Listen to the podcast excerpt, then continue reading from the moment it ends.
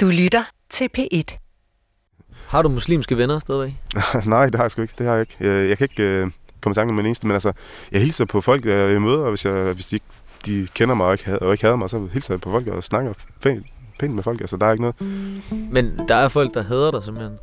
Det, altså, jeg tænker, hvis folk sådan skriver, som de skriver til mig, og ringer til mig, og truer mig, og, og ja, hvad, hvad de ellers har forsøgt at gøre, så tænker jeg, at der er en vis had i det. Inden for islam betragtes det som en af de største syndere at vende religionen ryggen.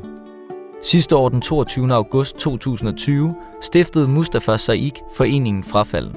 En forening for folk, der har oplevet konsekvenserne af at være eksmuslim, og som søger et miljø af ligesindede, der måske kan hjælpe dem til at starte et nyt liv efter islam. I de to næste afsnit af Baglandet skal du møde nogle af foreningens medlemmer.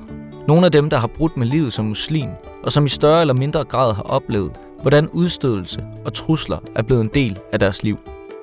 Jeg har fået lov til at følge foreningen Frafaldens arbejde og medlemmer for at få en forståelse for, hvorfor det er så svært at bryde med troen, og for at få svar på, hvad et nyt fællesskab med ligesindede kan gøre for folk, der står foran en skillevej i livet.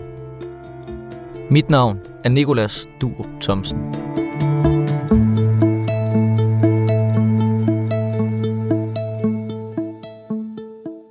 Nå, klart. Og to hunde. Er det jeres øh, muskelsokser, der var bagved? Nej, det er ikke vores. Det er, det er naboen. Okay. Ja. Men det er fine naboer her jo. Jeg er taget til trekantsområdet lidt uden for Kolding.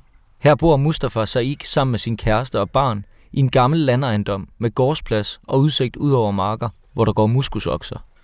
Mustafa er 36 år, selvstændig malermester, og vi sætter os på terrassen foran huset på to aluminiumstole. Du kender det jo efterhånden. Jeg kommer Det- lidt tæt på. Det er jo det.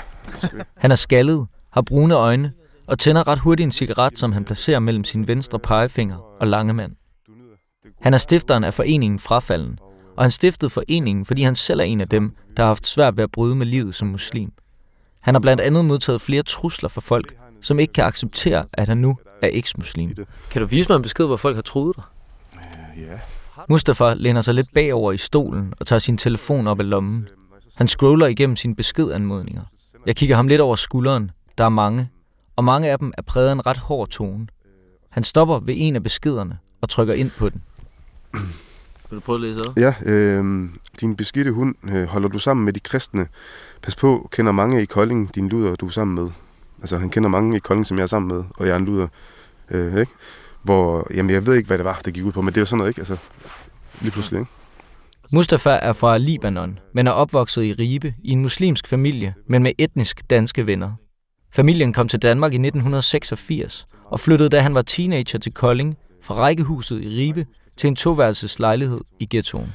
Øh, så det var en omvæltning i den forstand, at alle mine venner lige pludselig nu var ja, med muslimsk baggrund. Ikke? Altså, der, der var ikke øh, øh Lars, min øh, bedste kammerat, der spiste skænke. Der, det var ikke mere. Det var lige pludselig, du ved, øh, Jamal, som, som også spiste øh, arabisk brød og alt sådan nogle ting. Ikke? Altså, så det, det var en, en omvæltning, men det var, på det tidspunkt var det jo noget, jeg gerne ville. Øh, fordi jeg søgte jo min, min islamiske identitet og min, min øh, arabiske rødder. Og sådan, det, det var jo ung teenager, ikke? Så, så det var et eller andet sted, jeg tænkte, det, det, det vil jeg gerne et eller andet sted, for det, der er nogen, der er ligesom mig jeg har egentlig aldrig rigtig været rettroende, men udadtil begyndte jeg at, at gå med de der rettroende mennesker og begynde at lære at bede og alle sådan ting, fordi jeg ville gøre mine forældre stolte. Og jeg fik også en masse anerkendelse, selvom jeg jo ellers ikke var rettroende muslim, men jeg fik utrolig nok en masse anerkendelse af alle mulige troende muslimer og sådan noget, fordi nu gik jeg den rigtige vej nærmest, ikke? Og det var sådan lidt, det var, det var også svært at komme ned fra, når du får sådan en anerkendelse på den måde. Men inderst inde, så vidste jeg godt, det er jo løgn, for det er jo ikke det, jeg ville det her. Men, men jeg spillede på det i ja, otte år. Mustafa fortæller, at han gennem otte år spiller et form for skuespil. Han lader som om, at han er en god muslim, men han føler sig ikke tilpas i det. Og en dag går det op for ham, at sådan skal han ikke leve sit liv. Men der, hvor jeg sådan virkelig fik nok, der tror jeg har været... Jeg har nok været en 25 eller sådan noget, 25. Ja, 25-26 måske endda. Altså, den dag jeg første gang fortalte det, der, der, var det ikke, der var det ikke så alvorligt, fordi der var det egentlig bare til min ekskone på det tidspunkt, hvor jeg sådan i, øh, jeg ved ikke, om vi havde skænderi eller i en eller anden sammenhæng. Øh, også fordi det pres, øh, som hun og hendes miljø også lagde på mig, at de ville gerne have, at jeg skulle bede og sådan nogle ting. Og jeg gik jo ligesom og ikke rigtig ville være muslim længere. Det var hele bare sådan en facade, jeg hele tiden spil for alle andre, at jeg var muslim, ikke? Så det kom sådan ud som sådan øh, øh, nærmest et raseri, hvor jeg bare sagde, du ved, jeg gider ikke at være muslim, og svinte det nærmest til og sådan noget. Det var over for hende.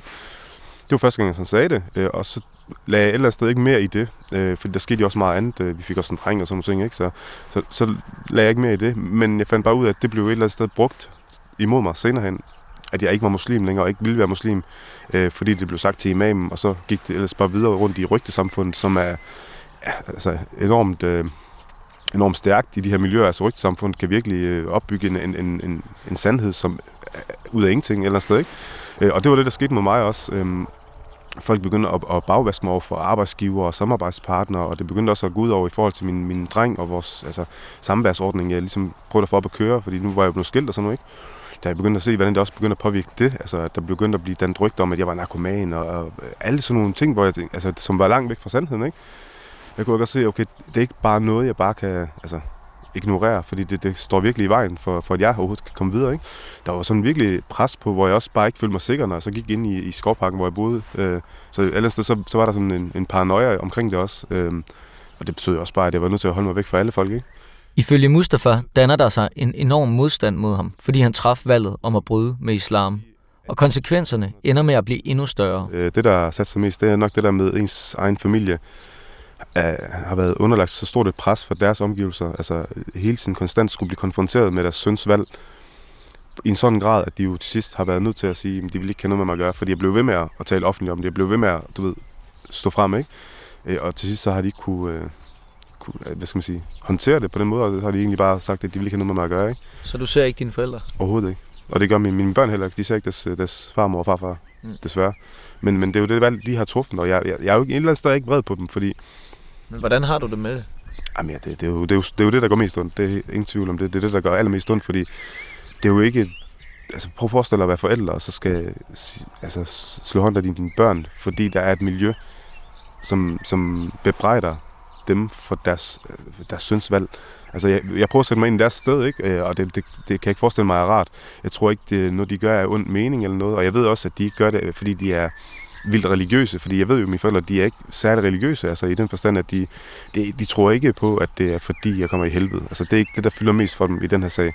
Jeg tror, det er for at, at få fred og ro, at de har gjort det, og måske også et eller andet sted for at beskytte mig, et eller andet sted. Altså hvis de kan sige til deres omgangskreds, at vi har slået hånden af dem, vi vil ikke have noget med at gøre, så, så kan det være, at de tænker, altså deres omgangskreds tænker, så kan det være, at han lærer det på et tidspunkt. Ikke? Så kan det være, at han kommer til fornuft eller sådan et eller andet. Ikke?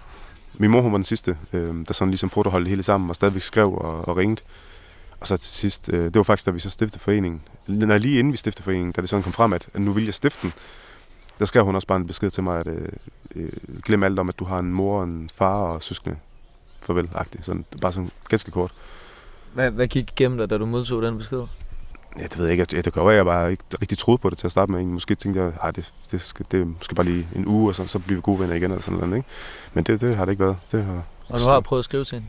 Jeg har prøvet at skrive til hende, også prøvet at skrive til mine søskende, og skrive også øh, tillykke til min bror, som fik børn her forleden. Ingen svar, øh, inviterede dem til bryllup, ingen svar, øh, alle sådan ting, ikke? Mustafa stifter den 22. august 2020 foreningen Frafalden. Og det gør han, fordi han har et håb om, at det skal være helt acceptabelt at vælge islam fra.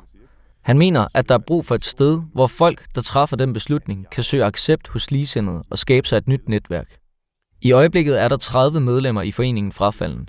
Det lyder jo ikke af så meget, men arbejdet med at få medlemmer er også mere komplekst end i en fredelig idrætsforening. Vi er jo nødt til at vide, hvem vi får ind, øh, også altså, af hensyn til de, andres, øh, de andre medlemmers øh, anonymitet og, og tryghed også, øh, så vi ikke får en eller anden, øh, hvad skal man sige, ja, en eller anden fætter ind af, af en pige, som er blevet tæsket af hendes bror og familie, så hjælper det, at får en eller anden familiemedlem ind, som kan stikke hende, eller kan sladre til familien på en eller anden måde, eller gøre ondt på anden Så nogen, der går undercover i jeres forening på en Nogen, der går undercover, ja, lige præcis. Det er jo det, der, det er, jo det, der er udfordringen i det, ikke? Øhm, på den måde prøver vi ligesom at filtrere det lidt. Og det gør I igennem hvad?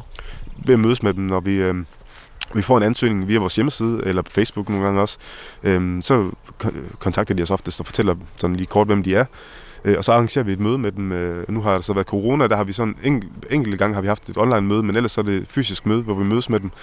Øh, og så får vi bare en, en snak, sådan stille og roligt, bare helt stille og roligt høre deres historie, og prøve sådan at måske stille nogle spørgsmål, der måske kan sætte dem lidt på glat is, bare for at se, om, altså, hvor står de henne, ikke? Øh, og så prøve at, at vurdere, hvor, hvor ærlige de er, om de er oprigtige, om de virkelig mener det her, ikke?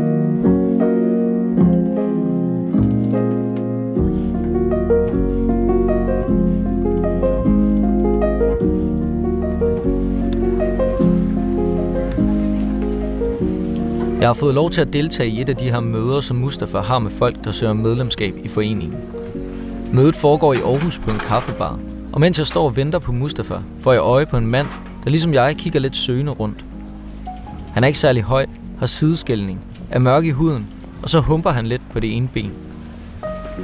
Han sætter sig på en af caféstolene udenfor, og jeg drister mig til at spørge, om det er ham, der skal mødes med Mustafa. Are you going to meet with uh, Mustafa? Yes. Yeah, okay. I am from Syria. Just moved here or Five years ago. five years ago? So Yes, what's... get bombed in Syria and uh, Oh shit. Manden fortæller, at han er fra Syrien og har boet i Danmark i fem år, sammen med sin kone og børn. Han fortæller også, at han har skader på kroppen fra et bombeangreb i forbindelse med krigen. Han har fået opholdstilladelse for ikke særlig lang tid siden.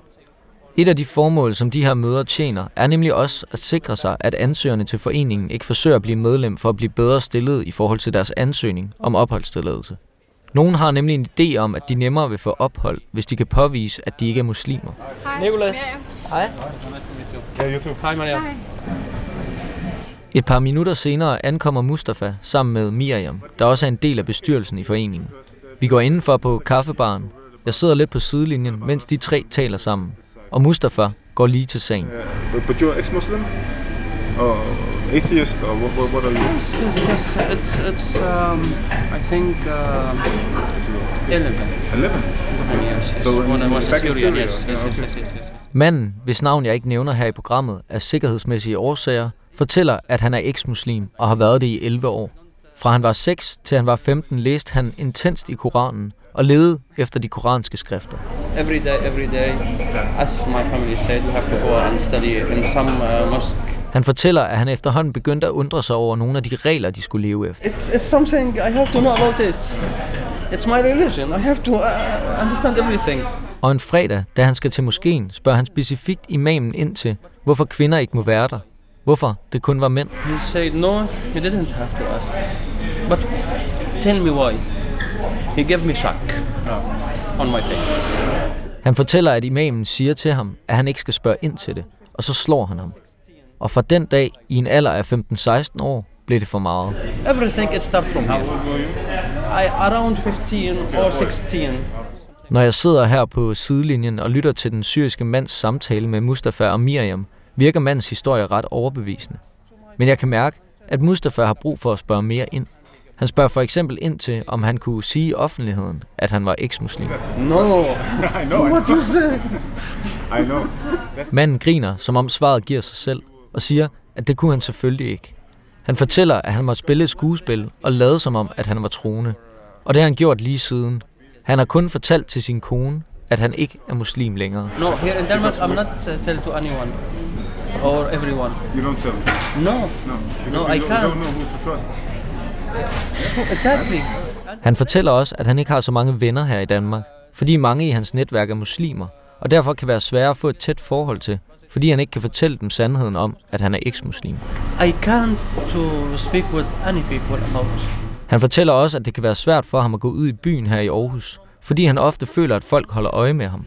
Han giver for eksempel udtryk for, at han har oplevet, at muslimer har spurgt ind til hans alkoholforbrug, når han har siddet på en café og drukket en øl. Many Muslim people come to here or walk here. Say, you drink beer? Hvortil han har været nødt til at lyve og sige, at han er deprimeret, og det er derfor, han drikker øl. Because I have depression. I have to tell him that. Samtalen er ved at være over. Inden vi siger farvel, og Mustafa og Miriam skal afgøre, om manden skal have lov til at blive en del af foreningen, går vi lige udenfor for at trække noget luft. I can go with you. fresh air. Den syriske mand møder tilfældigvis en, han kender, Hi. og der opstår et lidt akavet moment, hvor man kan mærke, at han ikke helt ved, hvordan han skal takle situationen. Jeg står lidt ved siden af og taler med Mustafa. Hvad tænker I altså nu her? Når I sådan... Altså, lige, det jeg skal lige have vendt ind i mit hoved også, men jeg tænker sådan lige umiddelbart... Øh, jeg ved sgu ikke rigtigt, det, det, det er igen det der, men øh, jeg, jeg er ekstra påpasselig, når det er en, der er ny, nyankommet på den måde. Så der, der er jeg lidt ekstra påpasselig Ja. øh, af flere årsager. Nu siger han så godt nok, at han, øh, at han har forladt det, inden han kom hertil, ikke? Men det er jo igen, altså... Man er nødt til lige at, at mærke efter og se, om... om øh, ja, ikke? Det er tydeligt for mig, at den her screening ikke er nem. Der er meget på spil for begge parter. Man skal undgå at lukke folk ind i foreningen, der kan have skumle bagtanker. Og samtidig skal man jo også være åben for alle folk, der har svært ved at få livet som eksmuslim til at hænge sammen. Vi vender tilbage til, om manden rent faktisk bliver optaget sidst i programmet. Er der lyd på nu? Der er lyd på nu. Okay, så det, det er også det er okay, fint. Nu kører vi... Øh... Nu skal jeg tænke over, hvad det er, jeg siger.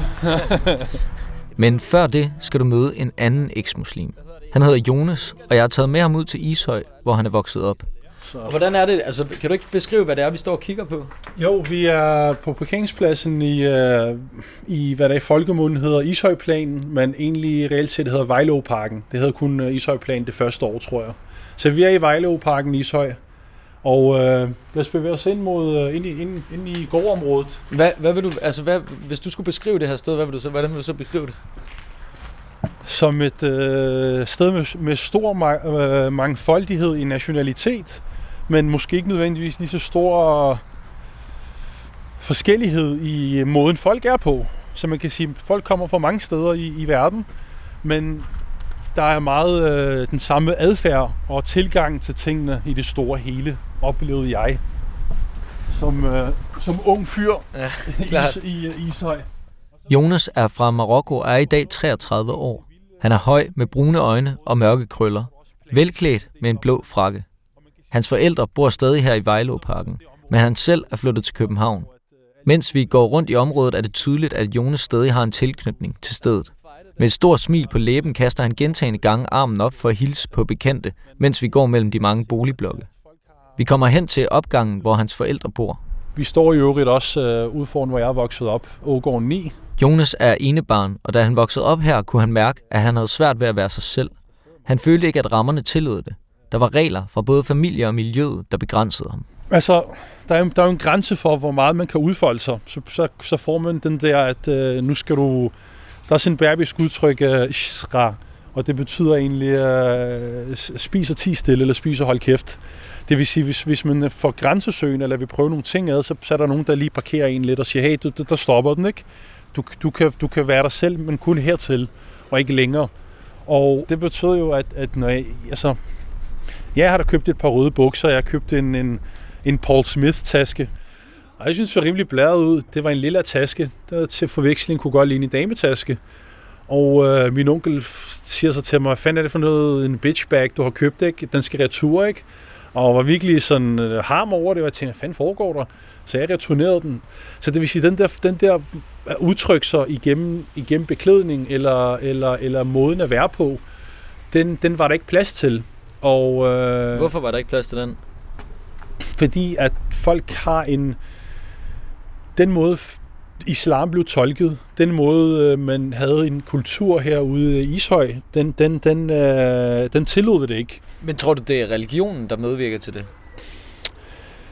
Jeg tror, at øh, folk bruger religion som et redskab til at kunne holde andre i skak, fordi at, at de, de, det er jo, der, er, der er folk herude, som gerne vil holde hinanden nede, og de siger, at hvis jeg lever på den her måde, ikke nødvendigvis miserabel måde, men hvis jeg begrænser mig selv på den her måde, så skal du også.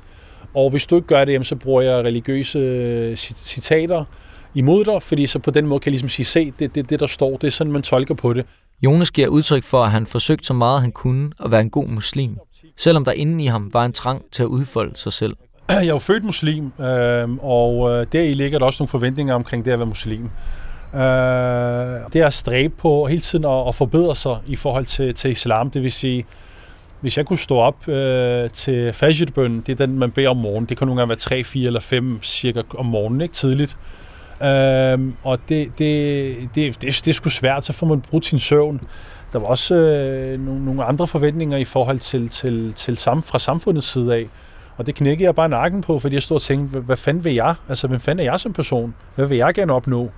Og øh, jeg var bare lost in the sauce, som man siger. Jeg var druknet i sovsen, og så skulle jeg bare finde ud af, hvor fanden jeg, jeg hørte til. Hvad skete der konkret? Hvordan mærkede du, at du druknede i sovsen? Jeg havde meget ro i tankerne, jeg havde ikke den der mentale ro. Hvor står jeg hen i forhold til bolig, i forhold til uddannelse? Hvor står jeg hen i forhold til min fremtid? Det er meget svært at, at fokusere på de ting, som, som egentlig øh, er vigtige. Fordi jeg havde det der med, med, med, med religion, jeg havde det med kulturen, og alle de forventninger, og øh, gøre nogle ting under radaren. Jeg kunne ikke stå inden for det. Det, det var sgu svært. På et tidspunkt beslutter Jonas for at slippe sig selv fri. Han mærker, at han ikke rigtig tror længere, og han føler, at de religiøse rammer begrænser ham så meget, at han ikke kan være sig selv. Da han er omkring 25, vælger han at tage en prøveperiode på to måneder, hvor han slipper islam, for at mærke, hvordan et liv uden kan se ud. Jeg havde en periode, hvor jeg sagde til mig selv, at jeg har fulgt øh, islam så meget, som jeg nu kunne, og prøvet virkelig på bedste vis. Ikke? Og det, det uh, der tænkte jeg, nu, nu er jeg også nødt til at, at, at, at prøve at være fri i en periode. Fordi jeg kan altid angre, jeg kan altid gå tilbage, hvis det ikke er noget for mig. Så jeg havde en periode på et par måneder, hvor jeg sagde til mig selv, nu, nu, nu har du lov til. Og så, øh, og så, så gik jeg ud, og så købte jeg en... Øh, den hed enten en Bacardi eller Smirnoff. Jeg havde, vidste jo ikke en skid om det. Jeg har aldrig drukket før. Jeg stod der som næsten 25-årig. Og så tænkte jeg, nå okay, den, den ser da rimelig øh, farverig og, og, og, og vild ud og spændende ud. Så tog jeg sådan en, og, og jeg, jeg, rystede, jeg rystede på hånden, kunne jeg tydeligt huske. Jeg stod der og rystede på hånden og tænkte, hvad fanden er det, jeg har rodet mig ud i? Og så tænkte jeg sådan efter et par minutter, okay, jeg, jeg, nu drikker jeg den bare, jeg bunder den sgu. Så jeg bundede den, og der skete ikke en skid, mand. Jeg var så skuffet, jeg tænkte, hvad fanden foregår der, ikke? Jeg blev så lidt klogere på det senere hen og tænkte, ah, okay, det er fordi, der, der skal lige lidt mere til. Men jeg kunne pludselig mærke, at på mange områder, der var jeg faktisk måske ikke mere udviklet end en, en, 12-årig knægt. Altså, jeg var jo knap nok teenager, når det kom til, til, til alkohol, og da jeg, da jeg skulle gå ind til det med, med, de, med de to famøse to måneder der, det var jo, at, at øh, jeg rev tryghedstæppet væk under mig selv, så jeg var i frit fald. Fortalte du, dine, øh, fortalte du dine forældre, at du havde de her to måneder? Eller hvornår fortæller du dem, at det er sådan, nu, nu har du valgt øh, at sige fra over for troen? Og hvad sagde de? De, øh, den skulle, de lige, den skulle de lige tænke over, men, men, men i det store hele, den dag i dag har jeg et rigtig fint forhold til mine forældre, og de kan rumme mig, og de forstår, hvorfor jeg har truffet de valg, jeg nu engang har. Så vi kan være i hinandens liv. Jeg respekterer fuldt ud, at de uh, tror på islam, fordi det er ikke noget, de uh, pådutter mig eller andre. De holder det for sig selv og er hjemmets fire vægge. Og det er, synes jeg, en rigtig fin måde at gøre det på. Og hvordan med andre? Accepterede alle andre det også? Det er, det er vidt forskelligt, og jeg kan ikke, uh, man kan ikke sætte nogen i bås. Men har det haft konsekvenser, at du har brugt? Ja, det har det. Der er, der er nogen, jeg ikke taler med den dag i dag, og jeg var tætte venner med dem. Og øh, det er jo deres manglende rummelighed, kan man sige, der har været medvirkende til det. Øh, og det er ærgerligt, fordi at jeg ser det også igen som en dannelsesrejse. Og igennem den rejse har jeg desværre mistet mange, som jeg har kendt i rigtig mange år. Øh, som, som da jeg var venner med den, egentlig også var nogle pisse søde mennesker, havde rigtig meget at byde ind med. Men lige så snart det kommer til, til, til religion og de der ting, så, så bliver det bare noget andet. Jonas meldte sig ind i foreningen Frafalden for et halvt års tid siden, og det gjorde han af en speciel grund. Jeg var, jeg var alene på den rejse. Øh, det var ikke en ensom rejse, men jeg var på, på, mange, på mange punkter alene med den, og skulle selv finde ud af tingene. Så det havde været rart, at der havde været sådan en forening som, som Frafalden, hvor at man kan møde andre, der allerede har været, har været igennem rejsen, og ligesom kan, kan, kan fortælle en, hvad, hvad, hvad, hvad der er hensigtsmæssigt at gøre, og hvordan man skal, måske skal forholde sig til nogle ting. Altså hele den der dannelsesrejse. Men selvom det ikke har været nemt for Jonas at bryde med islam, så fortæller han også, at han i dag har fuld respekt for folk, der bliver i troen og religionen. Det har han dog ikke altid haft. Jeg har aldrig missioneret, men jeg har tænkt, jo flere jeg kan få med på, på den her rejse, jo bedre. Fordi i sidste ende, så, det, så, så følte jeg også, at hey, det er, det er folk, jeg har vokset op med. Det er folk, jeg har nære relationer til. Det er folk, jeg har hængt ud med og hygget mig så meget med jeg vil, jeg vil jo også fortsat gerne have, have dem i mit liv. Det er jo mine venner. Øh, men jeg har også accepteret og kan også forstå, at det er ikke alt, der kan være med på den dannelsesrejse. Det er ikke alt, der har det undskyld, jeg siger det i sig til at bryde med de ting. Det er ikke alt, der er stærke nok til at tage den kamp, fordi at, at det er svært. Og det er jo svært at miste sit netværk. Det er svært at stå i frit fald. Det er svært at, at, at, at skulle se nogle ting i øjnene og erkende, at, at man faktisk øh, kan gøre det bedre. For mig er det ikke, jeg har ikke, øh, jeg har ikke brug for at tage en kamp op med islam. Jeg, jeg, jeg synes sådan set, at det, det er fint, at folk er muslimer, bare de er det inden for, inden i, de er det i eget hjem, og det ikke er noget, de pådutter andre, og, og ikke øh, bruger som et redskab i, til, til at, at udøve social kontrol over for andre.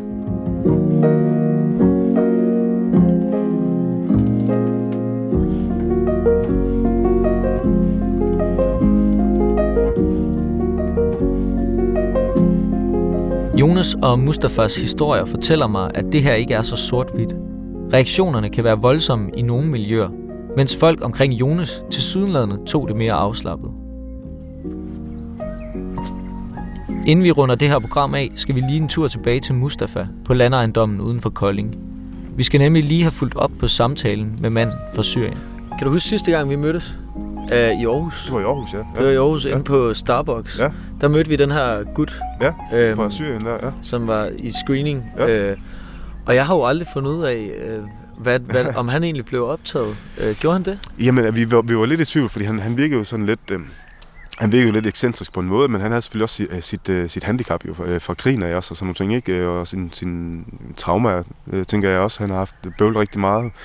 Øhm, men vi valgte jo faktisk øh, at, at sige, at han gerne- godt måtte være med, øhm, fordi vi, vi spurgte ham sådan lidt ind til, fordi han mødte jo sådan, øh, jeg ved ikke om du husker det, men lige da vi kom ud, da vi faktisk var ved at være færdige med samtalen, der, der mødte han en fyr, Ja. som han hilste på, og de hilste på hinanden med salam alaikum, som er meget standard muslimsk, ikke?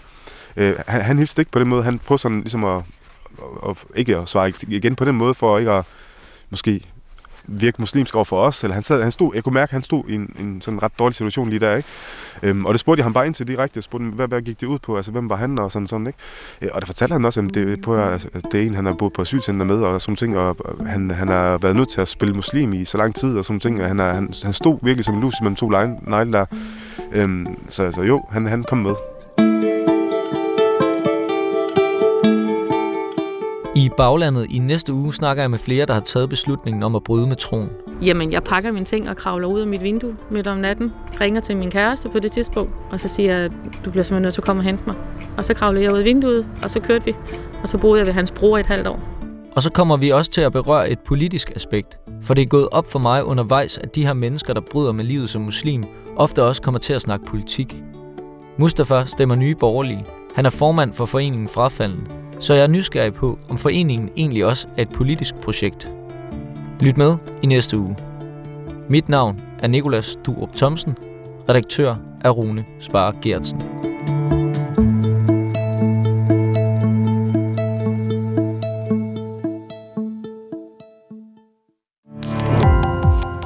Gå på opdagelse i alle DR's podcast og radioprogrammer. I appen DR Lyd.